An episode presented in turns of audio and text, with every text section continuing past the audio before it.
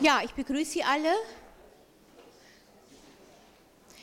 Ich möchte gern äh, in diese Vorlesung von den Neurosen zu den Ich-Störungen übergehen. Wir haben jetzt äh, über längere Zeit die hysterische Neurose, die Zwangsneurose und die depressive Neurose behandelt und sind davon ausgegangen, äh, dass diese Neurosen mit dem psychoanalytischen Strukturmodell erklärt werden können, Sie sehen, ich habe es hier nochmals äh, an die Tafel gemalt, also ein Modell, äh, in dem Ich, Es und Über-Ich bereits äh, ausgebildet sind und die Neurosen einen Konflikt zwischen diesen verschiedenen Instanzen zur Darstellung bringen. Wenn ich heute auf die Ich-Störung übergehe, müssen wir diese Voraussetzungen ändern. Ich möchte aber vorneweg sagen, dass diese Trennung zwischen Neurosen und Ich-Störungen aus meiner Sicht eine vorwiegend didaktische ist. Äh, ich glaube nicht, dass wir in der äh, psychoanalytischen und auch in der psychiatrischen Praxis Neurosen finden, äh, die, aus, die mit dem Strukturmodell erklärt werden können oder ausschließlich mit dem Strukturmodell erklärt werden können, so wenig wie wir Ich-Störungen finden, bei denen es äh, nicht auch Konflikte gibt, äh, die man mit dem Strukturmodell darstellen kann. Behalten Sie das bitte im Hinterkopf, wenn ich Ihnen jetzt diesen Unterschied zwischen Neurosen und Ich-Störungen darlege. Es kann ganz wichtig sein, mit solchen Unterschieden in der psychoanalytischen Praxis auch immer wieder einmal zu arbeiten, insbesondere dann, wenn es darum geht zu entscheiden, welche Form von Psychotherapie man jemand äh, empfehlen will. Und auch für unsere Vorlesung ist es vielleicht eine ganz äh, gute erste Unterteilung. Bei den Neurosen sind wir davon ausgegangen, dass bei den drei psychischen Instanzen, die ich beschrieben habe, das Ich bereits voll entwickelt ist, wir brauchen hier jetzt nicht darauf einzugehen, äh, in welchen Schritten sich ein solches Ich entwickelt. Wir nehmen es einfach an, dass es entwickelt ist. Äh, Psychoanalytiker gehen davon aus, dass das in der Regel äh, im Lauf des dritten Lebensjahres zu einem ersten Abschluss dieser Entwicklung kommt. Ein Abschluss, den man so definieren kann, dass das Ich dann in der Lage ist zu verdrängen, die wichtigste Unterscheidung, auf die wir gleich eingehen, ist äh, immer die, äh, dass die Funktionen des Ich so weit entwickelt sein äh, müssen, dass das Ich zwischen Ich und Es eine stabile, energetisch besetzte Grenze aufrichten kann, die verhindert, dass die verdrängten Inhalte jederzeit zurückkehren können ins Ich. Diese Art der Ich-Entwicklung setzt man bei den Neurosen voraus. Bei den Ich-Störungen würde man äh, umgekehrt davon ausgehen, dass diese Störungen äh, ihren Anfang in einer Zeit äh, genommen haben, wo dieses Ich noch nicht in der Weise, in der ich es gerade beschrieben habe, äh, entwickelt war, sodass die Entwicklung des Ich und des psychischen Apparates selbst äh, in diese Störung äh, einbezogen wird. Man würde von daher fast automatisch äh, von der strukturellen Betrachtung äh, zu einer äh, Betrachtung der frühen Objektbeziehungen kommen und festzustellen versuchen, wie diese Entwicklungsstörungen verlaufen sind, die dazu geführt haben, dass man bei dem erwachsenen Patienten ein solches stabiles äh, Instanzenmodell wie das Strukturmodell nicht stattfindet. Wenn Sie so wollen, bewegen wir uns bei diesem Übergang jetzt von der klassischen Neurosenlehre äh, zur Ich-Störung gleichzeitig von einer psychoanalytischen Theorie, der ersten psychoanalytischen Theorie, die man auch Triebtheorie genannt hat, äh, weil sie äh, einen Konflikt äh, zwischen Ich und Über-Ich zum Ausdruck bringt, der mit Trieben zu tun hat. hin zu einer später entwickelten Theorie, die man Objektbeziehungstheorie nennt, die sehr viel besser als die Triebtheorie in der Lage ist, diese Entwicklungsstörungen zu erklären. Beide Theorien schließen sich in der klinischen Praxis nicht gegenseitig aus.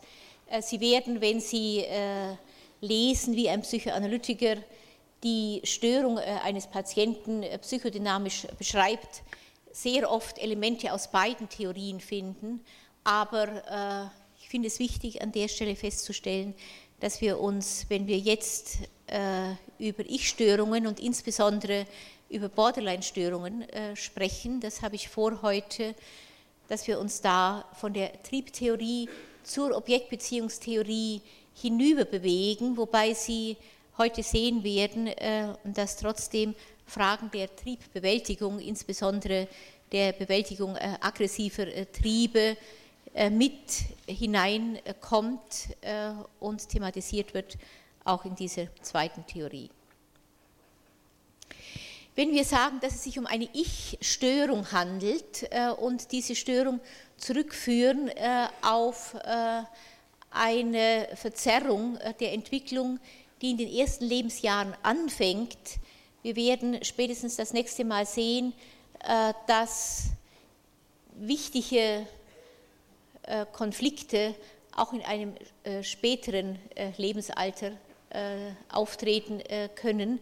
Aber der Anfang, so jedenfalls die Auffassung von Kernberg, eine Störung der Objektbeziehungen äh, ist, so diese Auffassung, auch diese werden wir das nächste Mal vielleicht ein Stück relativieren, in der frühen Kindheit.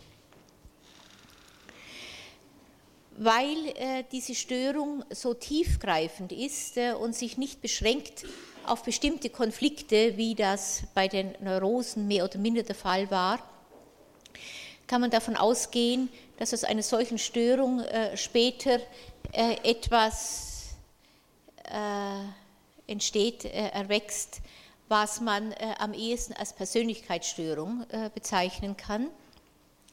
Wenn ich Ihnen heute über die Borderline-Störung etwas sage, dann handelt es sich um eine Persönlichkeitsstörung.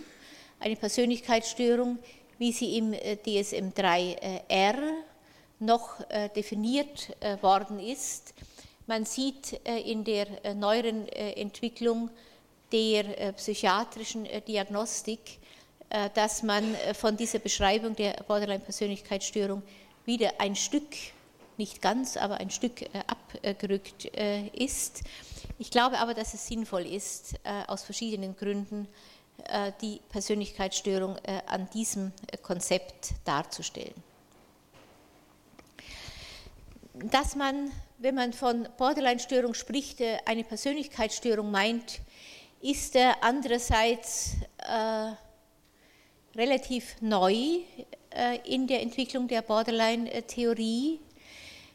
Die Borderline-Theorie in einem psychoanalytischen Raster ist äh, von Kernberg äh, entwickelt worden, äh, insbesondere Kernberg, Otto F. Kernberg heißt dieser Professor, dieser Arzt, der in New York eine große Klinik leitet und seit 1968 in mehreren Artikeln und dann in auch auf Deutsch übersetzten Büchern sich zur Theorie der äh, Borderline-Störung äh, geäußert hat. Kernberg spricht von einer Ich-Störung zunächst äh, in den ersten Aufsätzen, die er über diese Störung veröffentlicht hat und versucht in einem ersten Schritt, sie an bestimmten Symptomen festzumachen. Ich habe mir überlegt, dass ich das vielleicht mit Ihnen ein Stück hier nachvollziehe damit Sie äh, sehen, äh, von äh, welchen Erscheinungen, die man in der Sprechstunde beobachten kann, man über verschiedene Zwischenschritte dann auf die Diagnose einer Persönlichkeitsstörung kommt, wie sie im DSM-3R geschrieben ist. Kernberg spricht von einer Ich-Störung und bringt zunächst Symptome, von denen er glaubt, dass wenn mindestens drei von den Symptomen, die Sie gleich sehen werden, auftreten, man den Verdacht auf eine Borderline-Störung haben kann. Die Borderline-Störung, die er noch beschreibt als eine Störung der Persönlichkeitsstruktur, also es heißt auf Englisch bei Kernberg Borderline Personality Organization, Borderline denken Sie sich einfach dazu.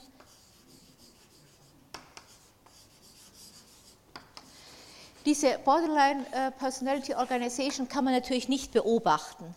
Von daher äh, haben Psychiater auch äh, immer gesagt, dass das keine sichere diagnostische Grundlage ist, weil man Schlussfolgern muss auf diese Borderline Personality Organization von Kernberg.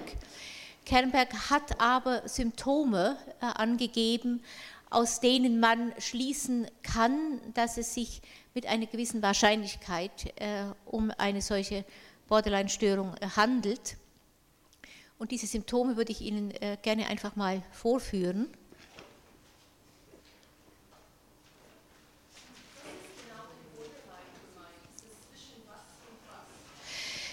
Die Frage ist gut.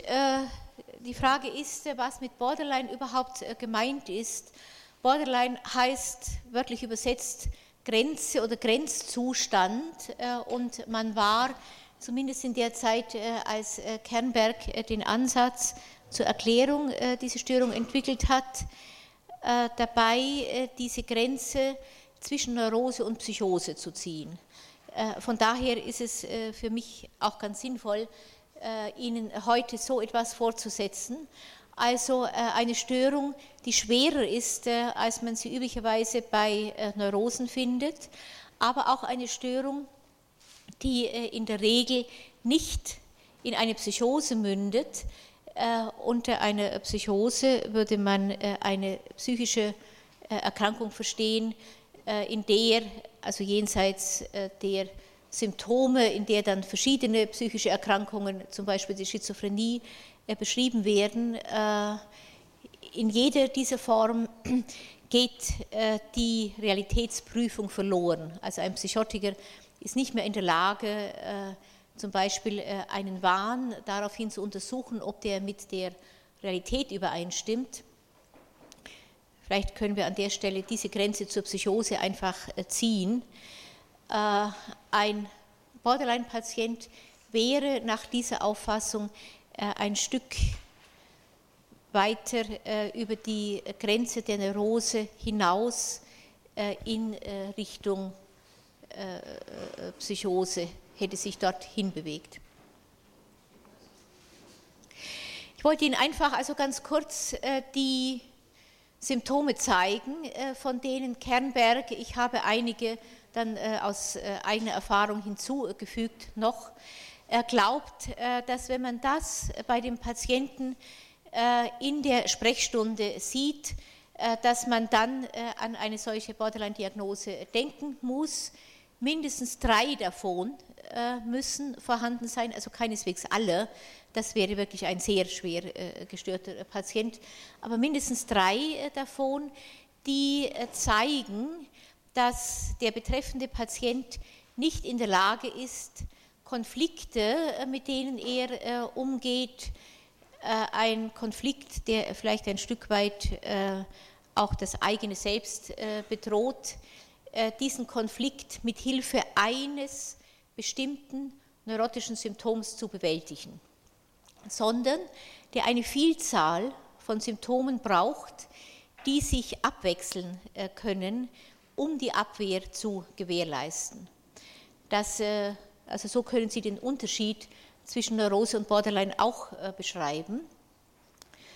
Äh, Kernberg äh, und andere psychiatrische Kollegen aus dieser Zeit sind deshalb davon ausgegangen, dass man in einer Sprechstunde eine Borderline-Diagnose gar nicht stellen kann, weil die Symptome wechseln, sodass es sich empfiehlt, einen solchen Patienten mehrmals zu sehen um zu schauen, ob die Symptome, die er beschreibt, stabil bleiben oder ob die diese charakteristische Fluktuation zeigen, so ein Ausdruck von Schmiedeberg, der dann auf eine Borderline-Störung hinweist.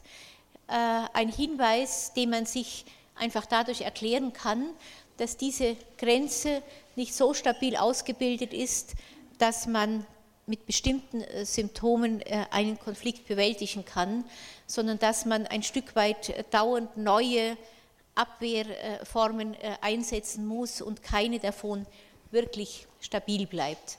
Das ist eine der Voraussetzungen hier. Und erwähnt werden, ich lese diese Symptome vielleicht einmal vor, vielleicht, dass Sie sie von hinten nicht genau entziffern können äh, und auch für die Aufnahme, die hier äh, gemacht wird. Das ist äh, nach Kernberg und ergänzt um einige Symptome, von denen ich glaube, dass sie ebenfalls typisch sein können. Erstens eine chronische frei flottierende Angst, zweitens multiple Phobien, drittens Hypochondrie, Viertens Zwangssymptome mit Tendenz zu wahnhafter Umgestaltung. Fünftens ausgestanzte Wahnvorstellungen. Sechstens multiple oder bizarre Konversionssymptome. Siebtens dissoziative äh, Reaktionen, Dämmerzustände, äh, hysterische Dämmerzustände, wie wir sie an anderer Stelle beschrieben haben. Depersonalisation, Derealisation, Veränderung des Körperschemas, Depression, und zwar eine ganz bestimmte Form von Depression, wo wenige Selbstanklagen im Vordergrund stehen als eine diffuse Wut. Polymorph perverse Sexualität hat Kernberg hier äh, besonders hervorgehoben und episodischen Verlust der Impulskontrolle. Es käme dann dazu äh, eine Neigung zu sensitiven Verarbeitungen, und etwas, was ich hinzugefügt habe, äh, zum Teil jetzt aus neueren Aufstellungen, zum Teil aus äh, meinen eigenen Erfahrungen, wäre eine Neigung zu optischen Pseudohalluzinationen. Also eine Halluzination, das wissen Sie, taucht jetzt psychiatrisch gesehen in der Psychose auf und man hat den Eindruck, dass es Stimmen sind, die von außen auf einen äh, einreden. Äh, wenn man, also akustische Pseudohalluzinationen, optische äh, Halluzinationen sind Bilder, die man sieht und von denen man, deswegen heißt es hier Pseudohalluzination, eigentlich weiß, dass sie eine Täuschung sind, sie aber gleichzeitig als so real erlebt, dass sie dann immer wieder doch als wirklich angesehen werden. Fortbestehen kindlicher Gespensterängste und körperliche Selbstverletzungen, äh, und zwar hier jetzt ohne suizidale äh, Absicht. Ich gehe, weil ich denke, dass Sie vielleicht also mit diesen Symptomen nicht so vertraut sind, äh, diese Symptome, wenn Sie einverstanden sind, nochmals durch. Die wichtigsten zumindest. Also ganz wichtig in oder für die Borderline-Diagnose äh, ist die erste Feststellung nämlich eine chronische, frei flottierende äh, Angst. Wenn Sie sich selber einmal vorstellen, Situationen, äh, in denen jeder von uns einmal war, wo man sich mit diffusen Ängsten herumschlagen musste, die in dieser Situation noch keinen Namen hatten, dann wissen Sie, dass das ein schwer aushaltbarer Zustand ist. Wenn ich genau weiß, wovor ich mich fürchte, äh, ist das eine Verbesserung äh, gegenüber der Geschichte, dass man also laufend bedrängt ist von Ängsten, die man nicht einordnen kann und denen man deshalb auch nicht entgehen kann, weil es keine Flucht gibt vor einer diffusen inneren Angst eine frei flottierende Angst, die wieder zeigt, äh, dass äh, es keine stabile äh, Abwehr gibt, wo mit Hilfe eines Symptoms die Angst gebunden werden kann, So war das in der Depression, so war das in der Zwangsneurose. Sie erinnern sich vielleicht, dort ist die Angst erst aufgetaucht, wenn man durch äußeren Zwang versucht hat, die Zwangssymptome zu unterbinden. Die Zwangssymptome sind sonst also ein relativ sicherer Weg, um Angst zu binden. Hier ist immer, vielleicht kann man das so sagen, ein bisschen mehr Angst im Spiel, als die neurotischen Symptome binden können. Deshalb die chronische frei flottierende Angst. Und das Gleiche kann man für eine Reihe weiterer Symptome sagen, die sich hier äh, anschließen. Multiple Phobien heißt, dass äh, ein betreffender Patient nicht etwa nur eine Phobie hat, also zum Beispiel eine Phobie vor Spinnen äh, oder vor dem Fliegen oder so etwas, sondern multiple Phobien, die entweder nebeneinander bestehen oder die sich abwechseln. Ich habe selber, weil ich das Beispiel ganz äh, eindrucksvoll äh, finde, häufig erzählt von äh, einem Patienten, den ich vor langer Zeit in Therapie hatte, der dann neben vielen anderen Ängsten, mit denen er sich immer wieder herumgeschlagen hat, dann auch mal erzählte, er hätte Angst, auf die Straße zu gehen im Sommer, weil dort Glatteis sein könnte. Nicht, also das ist schon an der Grenze zur Ironie. Ich glaube aber nicht, dass er es ironisch äh, gemeint hat. Hypochondrie äh, ist ein weiterer Weg, um Angst äh, zu binden. Äh, ein Stück weit äh, vielleicht verwandt dem, was äh, wir das letzte Mal über die Herzneurose gehört haben. Hypochondrie ist eine quälende Angst. Auch das, denke ich, wissen viele von uns, weil es äh, im Leben immer wieder Situationen gibt, wo solche Ängste in den Vordergrund äh, treten. Äh, es ist aber zumindest eine Angst, die dazu führen kann, dass ich zum Arzt gehe, dass ich irgendetwas tue, um diese Hypochondrie zumindest vorübergehend zu beruhigen.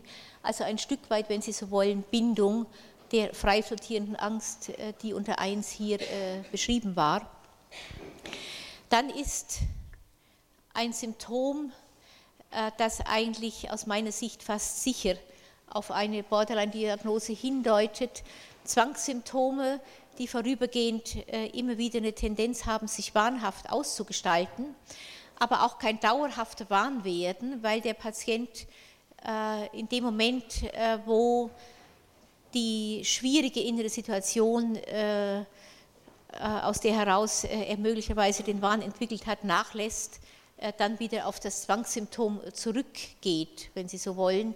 Ich habe das im Zusammenhang mit der Zwangssymptomatik schon beschrieben. Ich kann das nochmal ganz kurz wiederholen, auch von diesem einen Patienten, der sich immer damit beschäftigt hat, Tag und Nacht, oft in solchen äh, Filmen, die dann vor seinem Auge vorbeizogen, äh, optische äh, Pseudohalluzinationen, wenn Sie so äh, wollen, wie ein früherer Liebhaber seiner Frau vor 20 Jahren ausgesehen haben äh, könnte. Äh, und dann eines Tages in die Stunde kam und sagte, jetzt weiß ich, wer es war und hatte dabei die wahnhafte Idee, dass ein Foto, das er gesehen hatte, bei einem Besuch äh, in der Heimatstadt seiner Frau äh, mit äh, der Frau zusammen, wo man dann also im Elternhaus alte Fotos herausgekramt hat und ein Nikolaus dort war, also mit Bart, man konnte nicht sehen, wer also hinter dem Nikolausbart steckte und ganz plötzlich war für den Patienten klar, das muss dieser Liebhaber gewesen sein und er hat an dem Blick der Frau und an den Blicken aller Leute an diesem Tisch plötzlich festgestellt, dass das äh, eine ganz, also eine sichere Vermutung war. Ich war damals äh, also ein Stück entsetzt, als er mir das äh, dann so gesagt hat, ganz selbstverständlich, und habe dann überlegt, was man mit einem solchen Patienten tun kann. Er kam dann in der nächsten Stunde wieder, ich habe ihn daraufhin angesprochen und dann sagte er nur peinlich berührt, da war wohl irgend so etwas und hatte das Ganze wieder vergessen. Also solche Dinge wären äh, er hatte aber also die Vorstellung, wie der Liebhaber ausgesehen haben könnte, also diese Zwangsvorstellungen, die hatte er. Das gleiche gilt für ausgestanzte Wahnvorstellungen, äh, also nur kurze, Wahnvorstellungen, die also keinesfalls so ausgestaltet sein dürfen, dass der Patient also sein Leben äh, um äh, einen solchen Wahn herum organisiert. Also wenn jemand sich zum Beispiel vorstellt, er sei auf die Welt gekommen, so wie Gottes Sohn, um die Menschen zu erlösen und überall also Hinweise darauf sieht, dass das eine sichere Mission ist, ich erinnere mich äh, an einen Patienten, der äh, diese Vorstellung hatte, und zwar in einer Zeit, ich weiß nicht, wie das heute ist, wo äh, Autos immer wieder mit diesem Schild herumfuhren, also an der, Rück, an der Rückscheibe Jesus lebt, nicht? Das waren dann also zum Beispiel solche Hinweise für ihn. Das ist selbstverständlich kein Wahn, der in diesen Bereich hineingehört, sondern es müssen also kurze, ausgestanzte Wahnvorstellungen sein, äh, von denen man, wenn man den Patienten fragt, wie sicher ist diese Überzeugung, äh, dann oft von dem Patienten äh, bereits im Gespräch hört, eigentlich bin ich nicht ganz so sicher oder eigentlich habe ich immer wieder Zweifel daran. Multiple oder bizarre Konversionssymptome aller Art. Ich hatte zum Beispiel einen äh, Patienten. Ich kann das nicht nachmachen, weil also meine äh, Muskulatur äh, am Kopf äh, das äh, einfach nicht äh, macht. Der hatte also sich antrainiert, offenbar die ganze Muskulatur am Kopf immer so zusammenzuziehen, dass also das Gesicht also einen ganz merkwürdigen Ausdruck bekam. Oder eine andere Patientin hatte also ganz plötzlich äh, ein äh, Symptom, wo sie die Schulter immer so hochzog, also im Gespräch dauernd äh, immer so und dabei so etwas also nach hinten schaute, was da hinter der Schulter vielleicht sein könnte, so eine Bewegung, als ob sie sich also vor irgendetwas schützen wollte, was hinter ihr stand. Das könnte man vielleicht unter diese bizarren Konversionssymptome einordnen. Über dissoziative Reaktionen haben wir äh, gesprochen. Das sind äh, alles Reaktionen, äh, ich fasse mal das nächste Symptom äh, Depersonalisation und Derealisation mit darunter, äh, wo man, wenn man nicht so schön Anführungszeichen äh, abwehren kann, wie das hier in dem Modell des psychischen Apparates ist, dann irgendwo zwischen sich und der Realität eine Grenze ziehen muss. Äh, Sie sehen, also wenn ich diese Handbewegung mache, dass diese Grenze senkrecht äh, ist. Also das ist draußen, das ist drinnen und ich bin sozusagen zurückgetreten von der Realität und beobachte äh, einfach nur noch, was dort passiert, sehe mir ein Stück selber zu, wie ich mich in dieser Realität bewege. Das ist eine ganz andere Form der Abwehr äh, als wenn äh, irgendein Triebkonflikt, äh, der aktiviert wird, über diese Grenze zwischen Ich und Es ein Stück weit nach oben drängt. Also Depersonalisations- und Derealisationsgefühle sind wichtige Momente in einer oder bei einer Borderline-Persönlichkeit in Situationen, wo die übliche Abwehr nicht mehr ausreicht. Jeder von uns hat solche Depersonalisations- und Derealisationssymptome gehabt äh, im Leben. Ich erwähne das äh, ausdrücklich nochmal, nicht, dass jetzt jemand von Ihnen äh, denkt, äh, wenn er äh, an solchen äh, Symptomen leidet, dass das ein Zeichen einer schweren Erkrankung ist. Die Frage ist immer, wie sich das also einfügt in den Gesamteindruck einer Persönlichkeit. Depersonalisation heißt, dass ich mich selber nicht mehr wahrnehme. Also die Patienten sagen dann oft, dass sie keine Gefühle mehr haben. Ich kann nichts fühlen. Ich sehe, das Schauen kommt dann also sehr stark hinein äh, als eine Form der Selbstvergewisserung noch. Ich sehe wie von außerhalb, was ich tue, was ich mache, aber ich bin nicht mehr ich selber und ich habe vor allem keine Gefühle äh, in dieser Situation. Das würde man unter Depersonalisation verstehen. Und die Realisation äh, ist äh, die Geschichte, dass zwischen innen und außen eine Wand ist und man also dann oft den Eindruck hat, dass die Außenwelt ein Stück weit sich verändert hat und man also keinen Zugang mehr hat zu der Welt um sich herum, in der man gleichzeitig weiter lebt und, und die man sieht und wo man weiß, dass sie da ist. Das also etwas grobe Beschreibungen. Wir sind jetzt also hier äh, nicht äh, in einer medizinischen Vorlesung, wo es darum geht, jedes dieser Symptome genau äh, zu beschreiben. Ich versuche es eher so darzustellen, dass Sie vielleicht ein Stück einen Eindruck davon bekommen, in welche Richtung man denken kann, wenn man von diesen Symptomen hört. Ganz ähnlich wäre die Veränderung des Körperschemas. Auch hier ist irgendetwas, was üblicherweise äh, in der Feststellung, dass hier mein Körper ist äh, und draußen äh, die Umwelt sich nicht als Frage stellt. Hier in der Veränderung des Körperschemas hat der Patient dann plötzlich Erlebnisse, dass zum Beispiel bestimmte Körperteile, die nach wie vor am Körper sind, nicht mehr zu ihm gehören oder dass bestimmte Körperteile größer werden, als sie tatsächlich sind und so weiter. Sensationen, äh, die manche von uns wahrscheinlich auch beim Einschlafen äh, haben, äh, die dann hier ganz stark in den Vordergrund treten.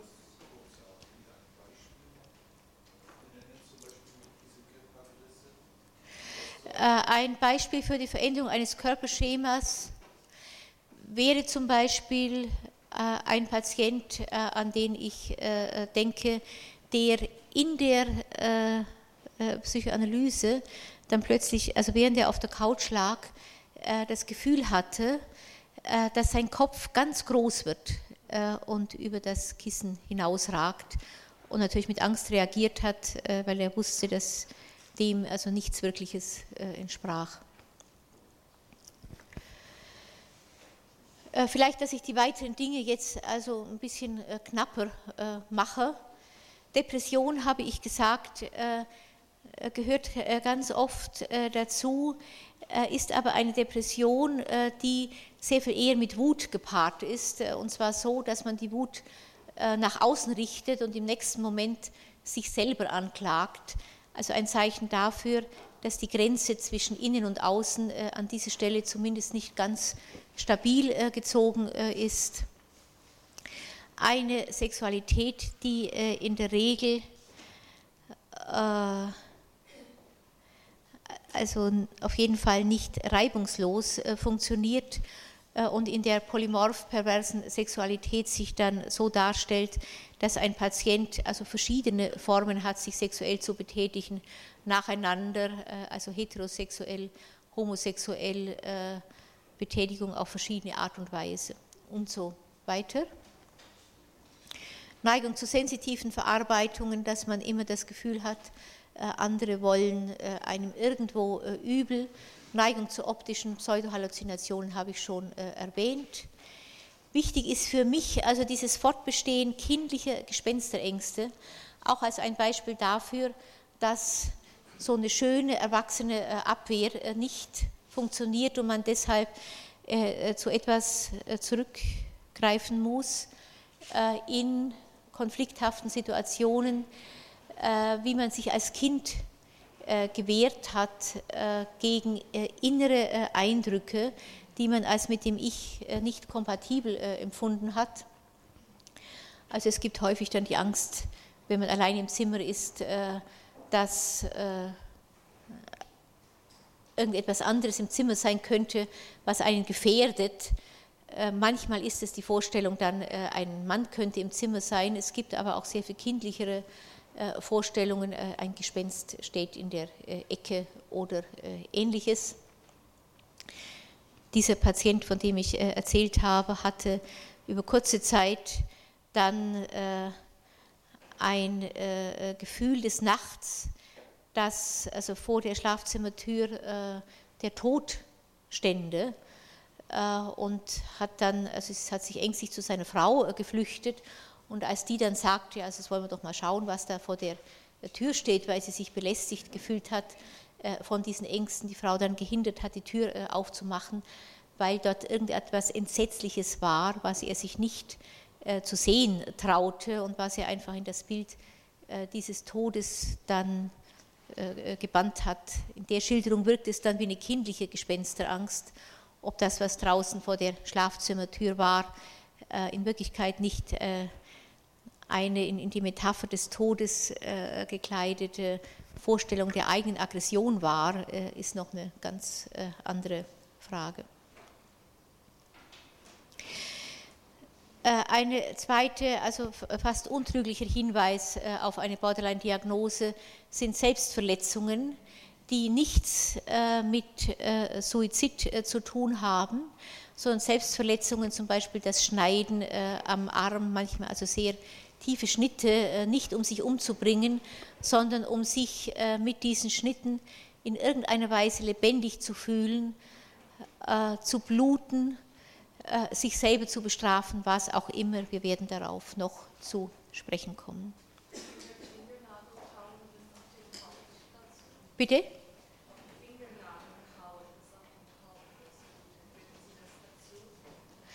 Also ich würde, äh, die Kollegin fragt, äh, ob man, äh, ich weiß nicht, das Beißen an Fingernägeln äh, bis auf die Haut, äh, bis es blutet, ob man das dazu nehmen würde.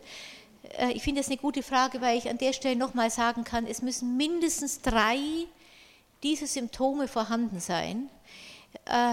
Fingernagel beißen kann, denke ich, kommt bei Kindern sehr oft vor und manche machen das jedenfalls ist das meine Erfahrung, bis weit ins Erwachsenenalter äh, hinein. Sie sind dann peinlich, aber sie können sich also dem schlecht entwöhnen. Das wäre niemals äh, ein solcher Hinweis, sondern es müssen andere Symptome dazukommen, die also äh, zeigen, dass dieser psychische Apparat nicht wirklich entwickelt ist. Es kommt noch hinzu, dass die äh, Patienten in Situationen, äh, in denen sie sich innerlich schwer belastet fühlen, kurze Zeit auch einmal eine psychotische Episode haben können. Diese psychotische Episode oder Mini-Psychose, wie sie auch beschrieben wird, ist auch ausführlich in der Borderline äh, Literatur beschrieben worden. Vielleicht zeigen Sie das nächste Bild noch ganz kurz. Es ist dann immer die Frage, nicht wie man eine solche Mini-Psychose, also letzten Endes ein kurzes psychotisches äh, Überkippen äh, im Zusammenhang mit einer Konfliktreaktion, das nicht länger dauert äh, als einige Stunden, maximal zwei Tage, was also flüchtig ist, äh, was ein Stück weit immer noch so ich fremd ist, äh, ich des Ton heißt es hier, äh, dass man die Erscheinungen, äh, die man hat, auch immer wieder hinterfragt, dass es voll reversibel ist, wenn der betreffende Konflikt zurückgeht oder wenn die Flucht in die Psychose ein Stück weit eine Entlastung gebracht hat oder Medikamente dann genommen worden sind, äh, je nachdem, wer diese Psychose äh, behandelt, eine Auslösung in der Regel durch äußere Stressbedingungen äh, und, das ist wahrscheinlich das entscheidende Kriterium hier, eine mangelnde Systematisierung. Also auch hier, so ähnlich wie bei der Wahnbildung, sobald das Leben sich also um bestimmte Wahnvorstellungen rankt, äh, oder äh, andere Erscheinungsformen äh, einer Psychose, die ganz in den Mittelpunkt treten, über Wochen, Monate hinweg, ist es mit Sicherheit keine Borderline-Diagnose mehr. Ich sage das ausdrücklich für die, die sich vielleicht dafür interessieren. Man kann einem Menschen natürlich die Schizophrenie-Diagnose ersparen, indem man dann, wenn er Medikamente genommen hat, also Haldol zum Beispiel, Neuroleptika, und die produktiven Symptome zurückgehen, äh, dann kann man ihn wieder anschauen und sagen, ja, jetzt macht er eigentlich so einen Eindruck, äh, dass man also ihn eher äh, in die Borderline-Diagnose einreihen kann. Ich kenne Kliniken, die das immer wieder zumindest eine Zeit lang gemacht haben oder also die Grenze sehr viel stärker ausgeschöpft haben, als man das üblicherweise tut. Ich denke, man tut niemand einen Gefallen, weil jemand, der schizophren ist äh, oder auch manisch-depressiv, in jedem Fall noch eine andere Behandlung braucht als lediglich eine Psychotherapie. Soweit vielleicht dieses. Ich habe gesagt, dass diese ganzen Symptome, ich sage es nochmal, also mindestens drei dieser Symptome, und auch dann ist es zunächst nur ein Borderline-Verdacht, äh, dass solche Symptome auf eine Ich-Störung hindeuten äh, und äh, dass man diese Ich-Störung unter anderem beschreiben kann durch eine charakteristische Schwäche der Abwehrfunktionen, auch darauf bin ich schon kurz eingegangen, äh, und parallel dazu durch eine bestimmte Form der Objektbeziehungen, äh, in denen die Spaltung ganz im Vordergrund steht. Spaltung ist eine Abwehrfunktion, also die Ausformung der Objektbeziehung und die Beschreibung der Abwehrfunktionen sind sozusagen zwei äh, Seiten der gleichen Medaille. Wenn Sie noch ein bisschen Geduld haben, dann fange ich mit der Schilderung der Abwehrfunktionen Funktionen an. Vielleicht, dass Sie das nächste Dias bringen.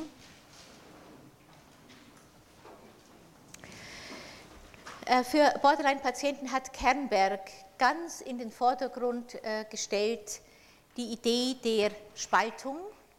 Das heißt also, ähm, wenn man neben diesem psychischen Apparat, äh, wo Sie sehen, dass die Grenzen sozusagen horizontal verlaufen, ein anderes Modell stellt, was in den Bereich der Objektbeziehungstheorie äh, gehört, dann äh, findet man eine Spaltung, äh, die dazu führt, äh, dass etwas, was jenseits dieser Spaltung ist, äh, gut oder böse wahrgenommen wird und es keine Zwischentöne gibt. Ich komme auf diese Spaltung gleich nochmal zu sprechen und will Ihnen dazu auch noch der Anschaulichkeit halber ein oder zwei Dias zeigen.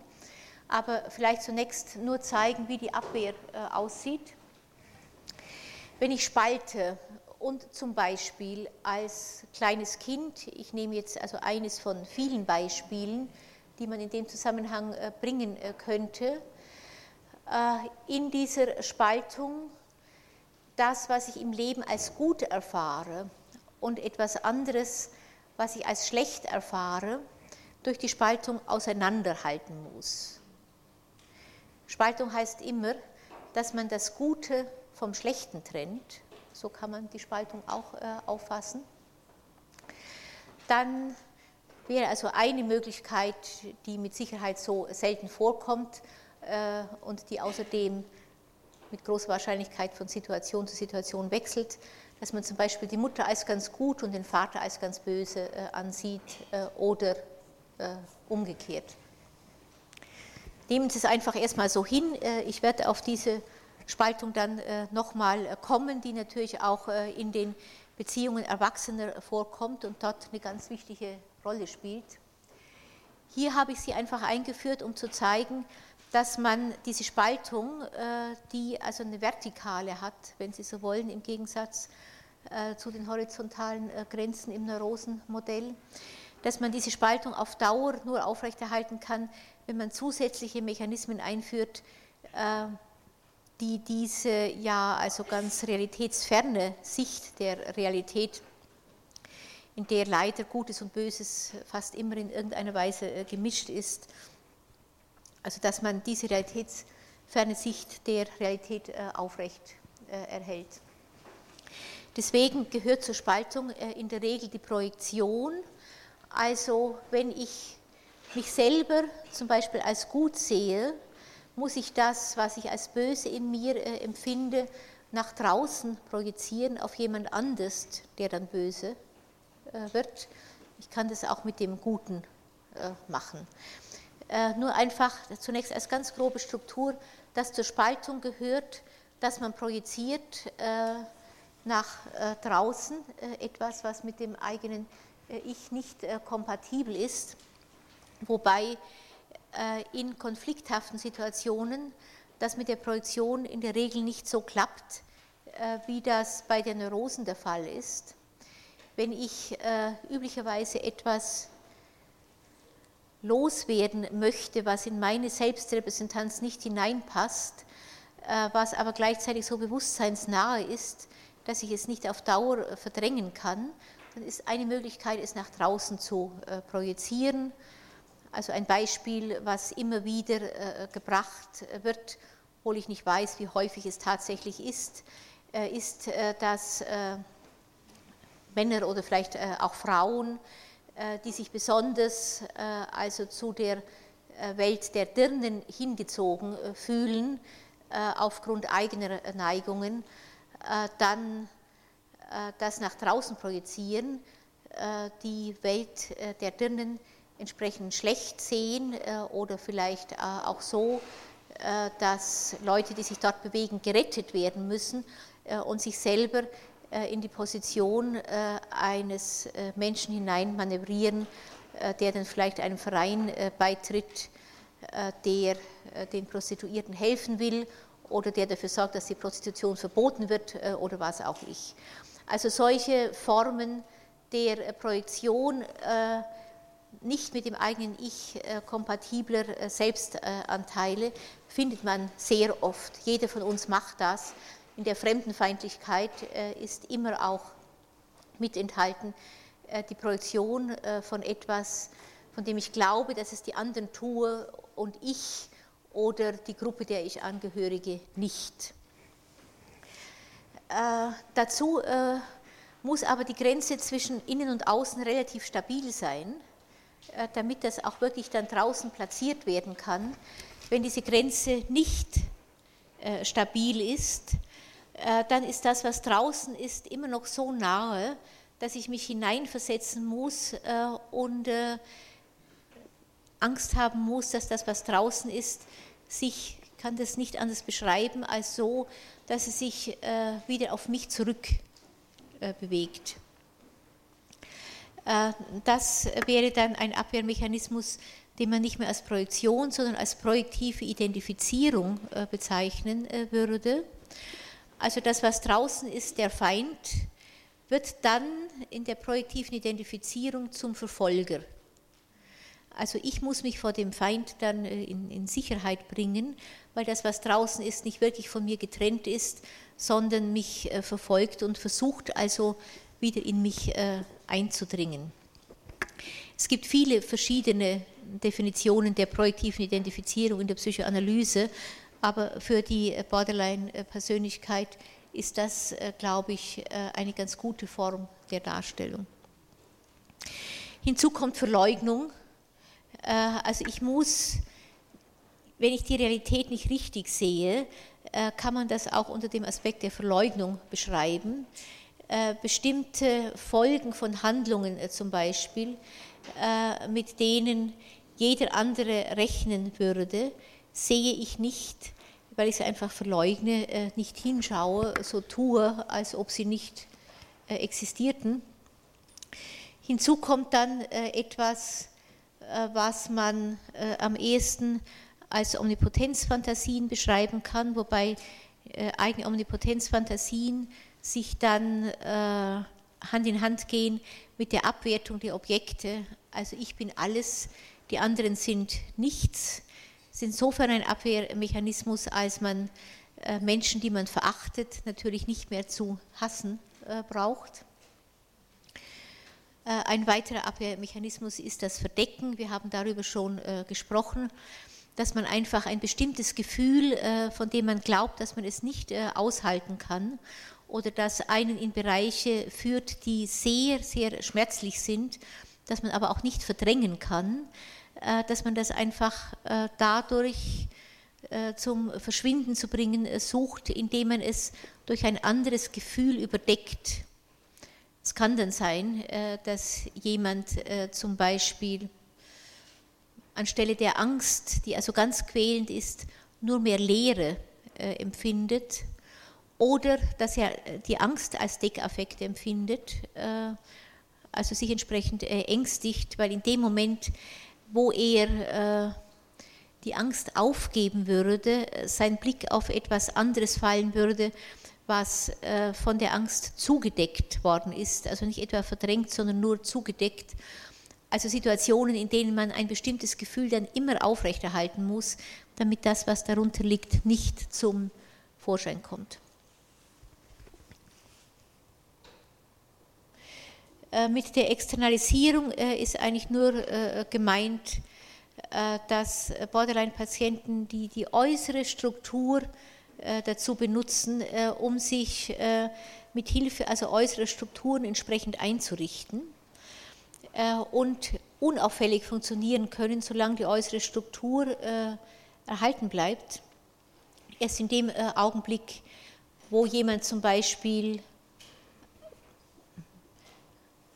also vielleicht nehmen wir einen Patienten, der sich also innerhalb der Bundeswehr relativ unauffällig benommen hat, weil er in einer ganz festen Struktur äh, eingebunden war und äh, nach der Bundeswehr äh, angefangen hat zu studieren und in eine Situation kam, die alles andere als strukturiert war und in der Situation dann bestimmte Symptome entwickelt hat.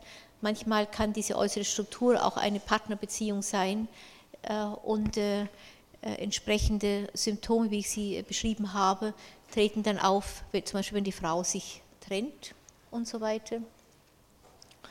Und dann äh, ist äh, als äh, achter Punkt hier äh, äh, angegeben etwas, was ich Ich-Regression äh, nenne, ein wichtiger Begriff im Zusammenhang mit der Betrachtung von Ich-Störungen und der Borderline-Persönlichkeitsstörung.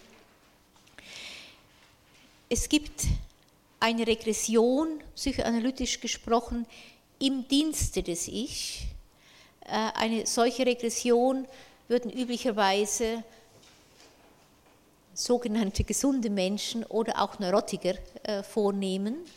Ich sage gleich noch, was damit äh, gemeint ist. Im Gegensatz dazu steht die Ich-Regression, die hier beschrieben ist. Bei der Regression im Dienste des Ich, die zum Beispiel auch in einer psychoanalytischen Behandlung stattfinden kann, diese Regression würde so aussehen, dass ein Patient auf der Couch zum Beispiel gefühlsmäßig eintaucht in Erlebensweisen seiner Kindheit äh, und sich über eine bestimmte Strecke äh, mit diesem Erleben ganz äh, identisch fühlt, zum Beispiel mit einem sehr schmerzhaften Erleben im Zusammenhang mit einer Trennung oder was auch immer, dass er dann aber wieder zurücktreten kann und mit einem ganz erwachsenen Ich zusammen mit dem Analytiker anschauen kann, was er da gerade erlebt hat äh, und versuchen, das, was in der Regression erlebt worden ist, äh, sozusagen hinüberzunehmen äh, in das Erwachsenenleben und es dort irgendwo dann entsprechend zu bearbeiten oder zu verankern. Also Regression im Dienste des Ich heißt immer, dass das Ich ganz generell gesprochen an dieser Regression wächst. Vielleicht kann man auch jede Art des Einschlafens äh, abends in irgendeiner Weise als Regression im Dienste des Ich äh, betrachten. Regressionen im Dienste des Ichs können alle anderen äh, Situationen sein, äh, in denen man äh, etwas abstreift von dem, wie man üblicherweise funktioniert, äh, eintaucht in in der Regel sehr viel gefühlshaftere äh, Zusammenhänge, äh, um später wieder äh, zu einem Ich zurückzukehren, das nicht bedroht worden ist durch diese Regression. Ganz anders ist das bei der Ich-Regression. Die Ich-Regression wird so beschrieben, dass in der Regression also wichtige Ich-Funktionen sozusagen mit hineingenommen werden in die Regression die dann für die Beobachtung dieses Zustandes nicht mehr zur Verfügung stehen.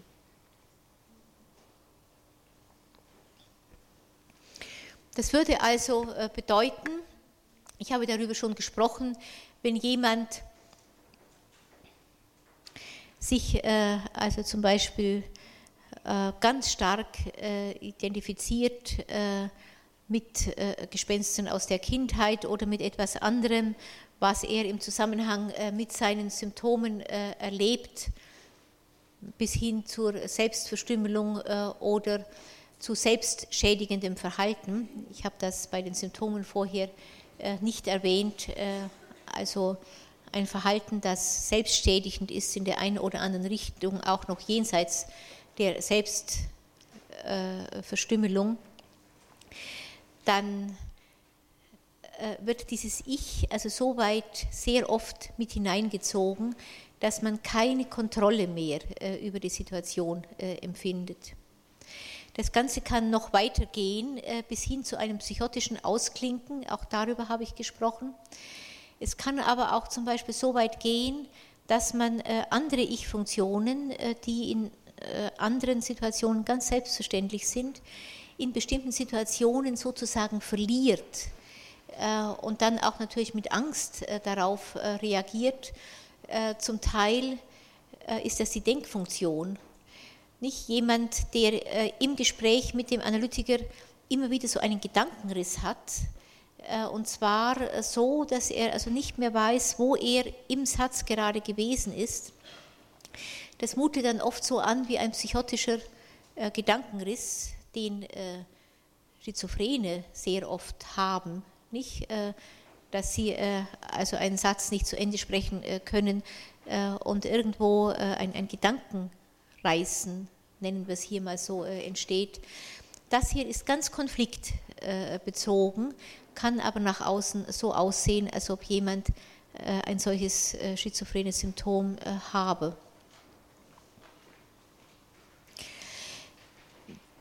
Diese Form der Regression ist deshalb so wichtig, vielleicht erwähne ich das an der Stelle, weil man bei der Frage, welche Therapie man äh, einem solchen Patienten empfehlen möchte, also immer wissen muss, wie weit die Regression äh, gehen kann. Also ganz gleich, äh, welchen Patienten ich vor mir habe, ich werde immer schauen, wie seine Abwehr ist und wie er unter Konfliktsituationen, die in der Psychotherapie natürlich zunächst einmal zunehmen, äh, weil man sich ja dem Konflikt nähert und ihn also nicht äh, weiter äh, vermeiden will.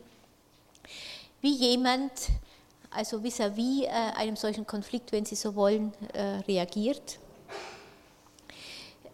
Wenn jemand sich in der Nähe eines Konflikts nicht anders zu helfen weiß, als dass er vor diesem Konflikt sozusagen regrediert, äh, in Situationen, die ihm erlauben, den Konflikt dann nicht mehr zu sehen, äh, ihn aber gleichzeitig also wichtiger Ich-Funktionen äh, berauben, bis hin also zu einer kurzfristigen psychotischen Reaktion, in die dann auch der Analytiker mit einbezogen sein kann. Nicht? Wenn der Patient glaubt, dass der Analytiker ihn verfolgt, können Sie den Patienten nicht in der gleichen Stunde, zumindest in der Regel nicht, äh, diese Vorstellung deuten, äh, weil sie ja ein Verfolger sind. Also so weit kann die Regression äh, gehen.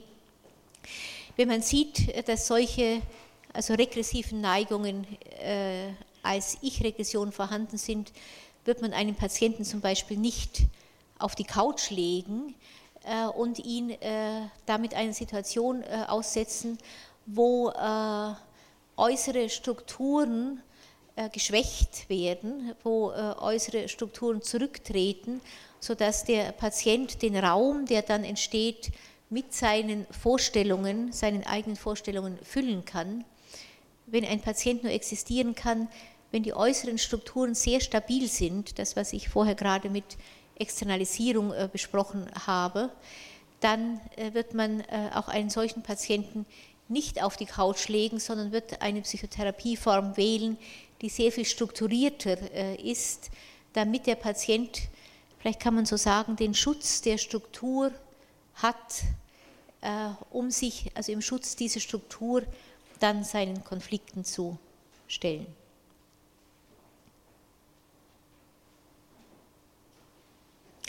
Jetzt habe ich äh, ziemlich lange äh, über Symptome und über die äh, Abwehr äh, gesprochen. Vielleicht kann ich, wenn Sie noch ein bisschen Geduld haben, kurz noch hinzufügen, äh, was diese Form äh, der Abwehr für die Objektbeziehungen äh, bedeutet. Da habe ich ein schönes Dias, vielleicht, dass Sie das noch ein Stück auffrischt, hoffe ich zumindest. Das Dias sieht nicht so lebendig aus, wie es vielleicht aussehen sollte, damit es den Effekt hat, den ich gerade beschrieben habe. Aber ich will mal einfach zeigen, was ich hier angeschrieben habe.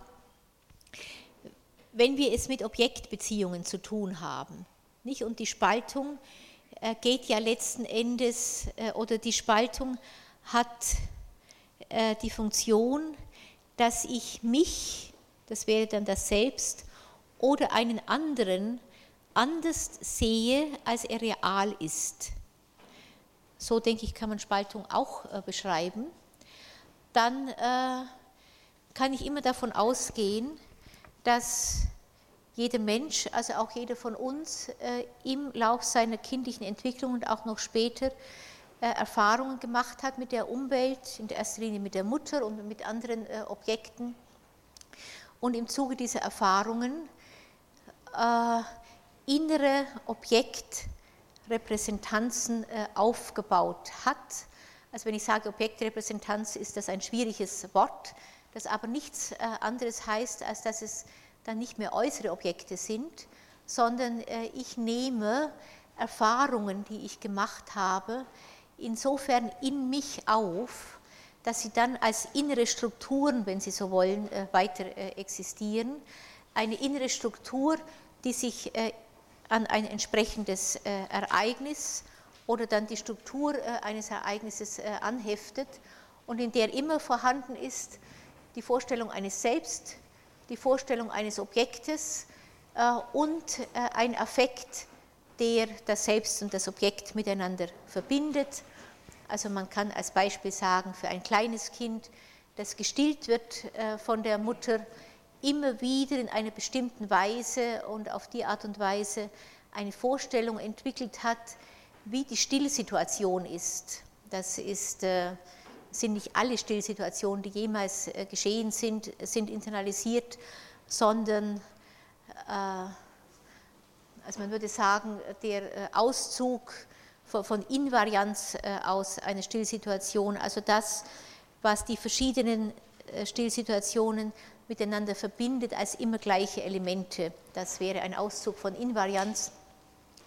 Eine solche strukturierte Stillsituation würde enthalten ein Selbst, das saugt, das das Gefühl hat, dass es gesättigt wird, würde enthalten äh, ein Objekt, äh, das die Nahrung zur Verfügung stellt und das sich liebevoll diesem Selbst äh, zuwendet. Und der Affekt, der diese Stillsituation beherrscht, vom Kind aus gesehen, ist wahrscheinlich ein vertrauensvoller, äh, Affekt, äh, der signalisiert, äh, dass man gesättigt wird und hoffen kann, dass man gesättigt wird und dass die Situation immer wieder in der gleichen Weise diese Sättigung zur Verfügung stellt. Es ist also ein angenehmes, freudiges Gefühl, das gleichzeitig die Verbindung mit der Mutter stärkt und Mutter und Kind schauen sich in der Stillsituation ja häufig äh, an, also die Bindung äh, zwischen äh, Mutter und Kind festigt. Vielleicht als ein solches Beispiel. Gibt es andere Situationen, wo die Mutter böse ist und dem Kind signalisiert, dass das Kind schlecht ist, weil es nachts weint vielleicht. Das ist eine ganz andere Vorstellung, hat mit der Stillsituation überhaupt nichts zu tun, sondern beinhaltet in der Vorstellung des kleinen Kindes wahrscheinlich ein ganz anderes Mutterbild, das sehr viel mehr der Hexe ähnelt und äh, ein Selbst, das schlecht ist und böse äh, und ein Gefühl vielleicht von vernichtet sein äh, oder ähnlichem.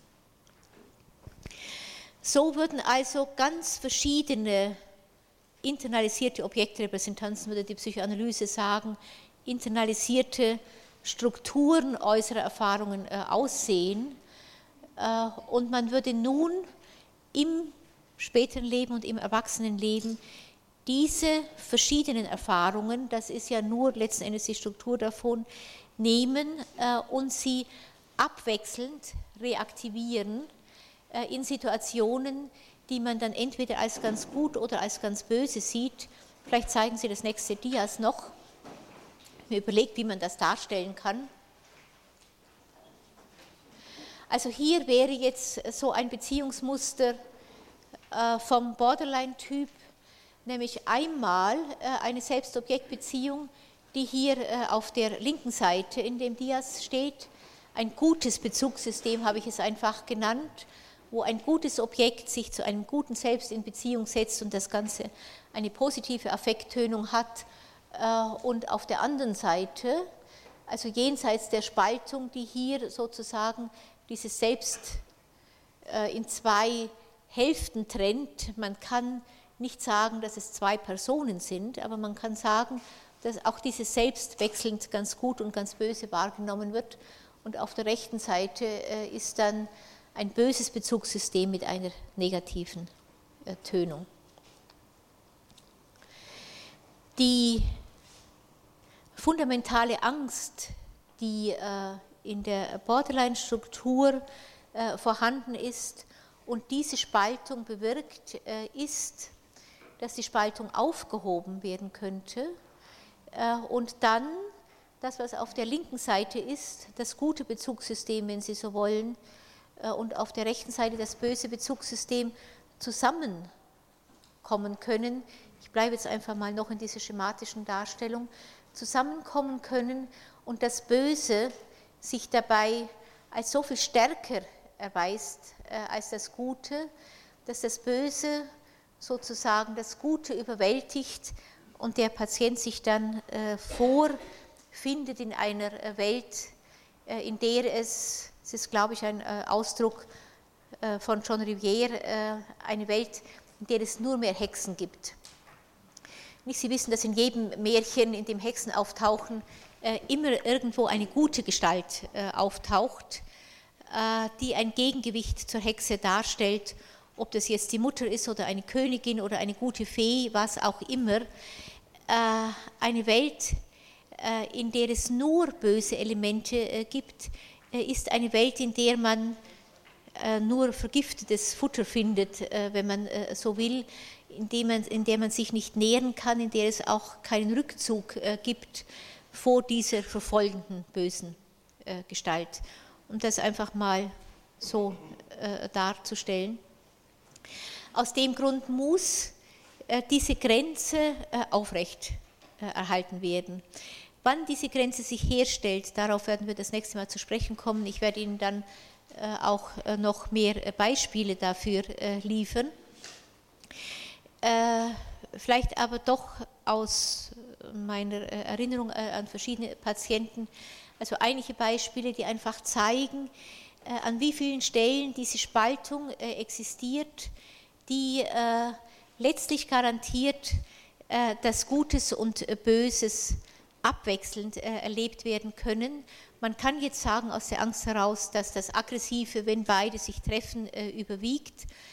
Man könnte es auch einfach von der anderen Warte her so beschreiben, dass das gute Objekt unter allen Umständen erhalten bleiben muss. Und die Vorstellung, dass es aber so schwach ist, dass wenn Vielleicht bleiben wir also kurz äh, in dieser äh, Vorstellung der Märchen, wenn die gute Fee und die böse Fee sich äh, begegnen würden und es wäre kein Dritter dabei, der diesen Streit moderieren würde und schauen, dass beide überleben, die böse Fee, also die gute, töten würde, wenn sie so wollen.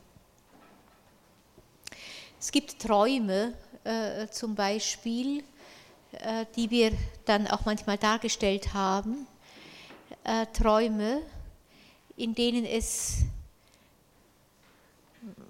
die zum Beispiel in einer Wohnung handeln, wo es verschiedene Zimmer gibt äh, und wo deutlich ist, dass zwischen den Zimmern kein Übergang besteht oder wo dieser Übergang dann im Traum irgendwo sich andeutet, massive Angst auftaucht, weil in dem abgeschlossenen Raum irgendetwas ist, wovor der Patient sich sehr ängstigt und was draußen bleiben muss. Also ich denke zum Beispiel an einen Traum, wo in diesem äh, abgeschlossenen Raum äh, dann äh, eine Figur war mit einem Flammenwerfer, der versucht hat, da alles zu versengen, aber eben in diesem Raum eingeschlossen war. Ein Beispiel natürlich bereits auch für die massive eigene Aggression der Patienten. Ich kenne andere Träume, also in den Träumen sieht man es am deutlichsten, wo jemand zum Beispiel träumt, dass eine Straße ist, wo in, der Mitte also eine Spur gezogen ist, also ein durchgehendes Farbband, dass die Autos nicht überfahren dürfen. Und der ganze Traum darauf hinzielt, also eine Warnung dafür darstellt, was passieren kann, wenn man diese äh, Grenze äh, überfährt äh, oder wenn Wände in Gefängnissen wegfallen und ähnliches. Das, denke ich, ist der Hintergrund für diese Spaltung.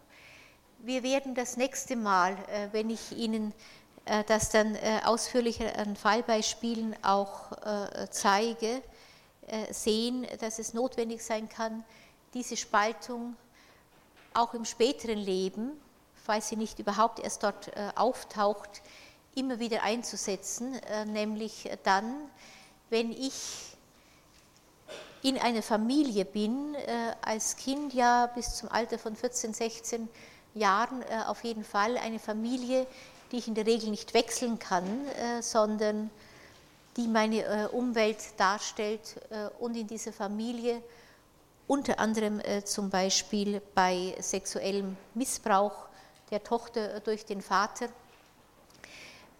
Gleichzeitig eine Welt aufrechterhalten muss, in der es irgendwo, also neben dem bösen, angreifenden väterlichen Objekt in dem Falle, ein gutes Objekt gibt, das ich also innerlich äh, zu Hilfe rufen kann und das so etwas wie äh, Rettung äh, verkörpert. Das hat irgendwo mit dieser Struktur zu tun und wirkt auf einen Außenstehenden, also zum Beispiel auf den Therapeuten, natürlich zum Teil ganz inadäquat, auch wenn man den Therapeuten wechselnd als ganz gut und als ganz böse ansieht oder auch die Selbstrepräsentanz in dieser Weise schwankt. Es geht dabei aber gar nicht darum, dem Therapeuten zu beweisen, ob ich die Realität richtig sehe. Äh, das ist nicht das wichtigste Problem, sondern das wichtigste Problem hier äh, wäre, in der Beziehung äh, zum Therapeuten die Beziehung so zu strukturieren, dass ich darin überleben kann und vielleicht an irgendeiner Stelle auch Nähe erleben kann und Nähe genießen kann und mich ein Stück weit auch äh, aufrichten äh, in der äh, Nähesituation, was aber nur möglich ist, wenn alles, was böse ist, gleichzeitig also ganz aus dieser Beziehung ausgeschlossen wird.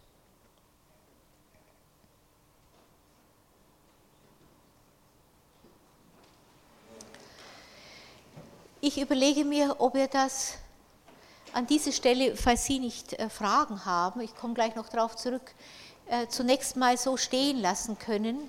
Äh, ich habe vor, Ihnen das nächste Mal dann zunächst noch mal zu zeigen, relativ kurz, am Beispiel des DSM-3R, wie dort mittlerweile eine Borderline-Persönlichkeitsstörung beschrieben wird, bei der sehr viele dieser Symptome und auch äh, andere Verhaltensweisen, auf die wir später eingegangen sind, wieder vorkommen, wie diese Persönlichkeitsstruktur mittlerweile dort äh, beschrieben wird. Äh, also sehr viel eingängiger auf der einen Seite, als Kernberg das noch mit seiner Symptomliste versucht hat, dem Psychiatern nahezubringen. Andererseits aber wieder so sehr eingeengt auf eine deskriptive Betrachtungsweise, dass ich gedacht habe, also ich lasse Sie einfach ein Stück äh, teilnehmen, äh, also wie ich äh, erlebt habe, auch an dem Abenteuer, also Verhaltensweisen dieser Patienten mit zu entdecken und möchte im Nachhinein dann, also wenn ich Ihnen das nochmal gezeigt habe, die Frage stellen, warum in der Borderline-Persönlichkeitsstörung äh, insbesondere Frauen auftauchen, also mindestens zwei Drittel bis drei Viertel der Borderline-Persönlichkeitsstörungen sind weiblich. Und man kommt in dem Zusammenhang äh, dann natürlich relativ schnell äh, auf die Frage, äh, ob es in der Biografie weiblicher Patienten bestimmte Erfahrungen gibt, zum Beispiel Inzesterfahrungen, die die Entwicklung einer Borderline-Störung begünstigen. Und von daher also Frauen da so stark in der Überzahl sind oder ob männliche Patienten einfach andere Verarbeitungsweisen haben in dem Zusammenhang, die sie dann weniger zum Psychiater als ins Gefängnis führt. Auch da sind mittlerweile Untersuchungen vorgenommen worden, die ein Stück weit also in diese Richtung deuten.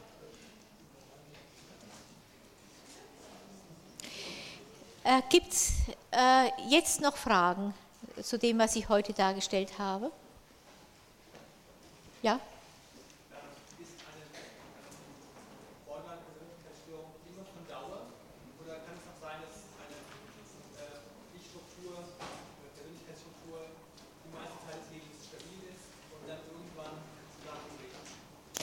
Das ist die Frage hier, ob eine Borderline-Persönlichkeitsstörung von Dauer ist äh, oder ob es äh, also Ich-Strukturen gibt, die äh, relativ unauffällig funktionieren, bis eine bestimmte Konfliktsituation auftaucht, wo man dann, wie das in der Psychoanalyse und Psychiatrie heißt, dekompensiert auf ein Borderline-Niveau, was dann aber wieder verschwindet und man die ursprüngliche Struktur wieder erreicht, wenn der Konflikt bewältigt worden ist. Ich denke, dass das eine ganz wichtige Frage ist, denn wenn ich von Borderline Persönlichkeitsstruktur spreche, so ähnlich wie Kernberg auch von Borderline Personality Organization, habe ich äh, eine Struktur von mir, äh, vor mir äh, und eine Struktur bleibt natürlich eine Struktur, von der man nicht ohne weiteres sagen kann, die hat eine Neigung zu einer Regression unter ganz bestimmten Umständen. Wir werden das nächste Mal sehen, wenn ich von der Borderline-Persönlichkeitsstruktur spreche, äh, dass man also ausdrücklich von krankheitsübergreifenden äh, äh, Zügen spricht in dem Zusammenhang.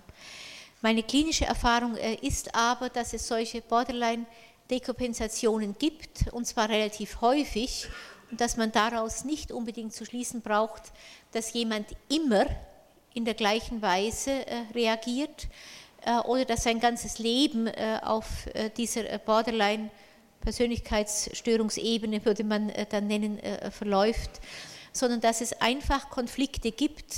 Und ich denke, es gibt spezifische Konflikte für jeden von uns, die mit einer gewissen Wahrscheinlichkeit dazu führen können, dass man vorübergehend äh, also so massiv darauf reagiert, dass die ganzen Symptome, die dann beobachtet werden, äh, sich durchaus auf einem Borderline-Niveau abspielen äh, können.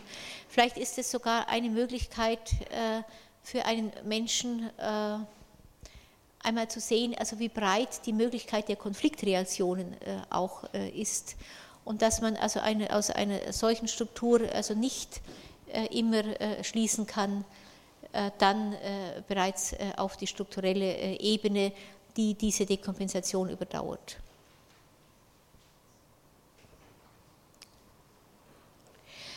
Ja gut, dann äh, machen wir an der Stelle Schluss. Bis zum nächsten Mal dann.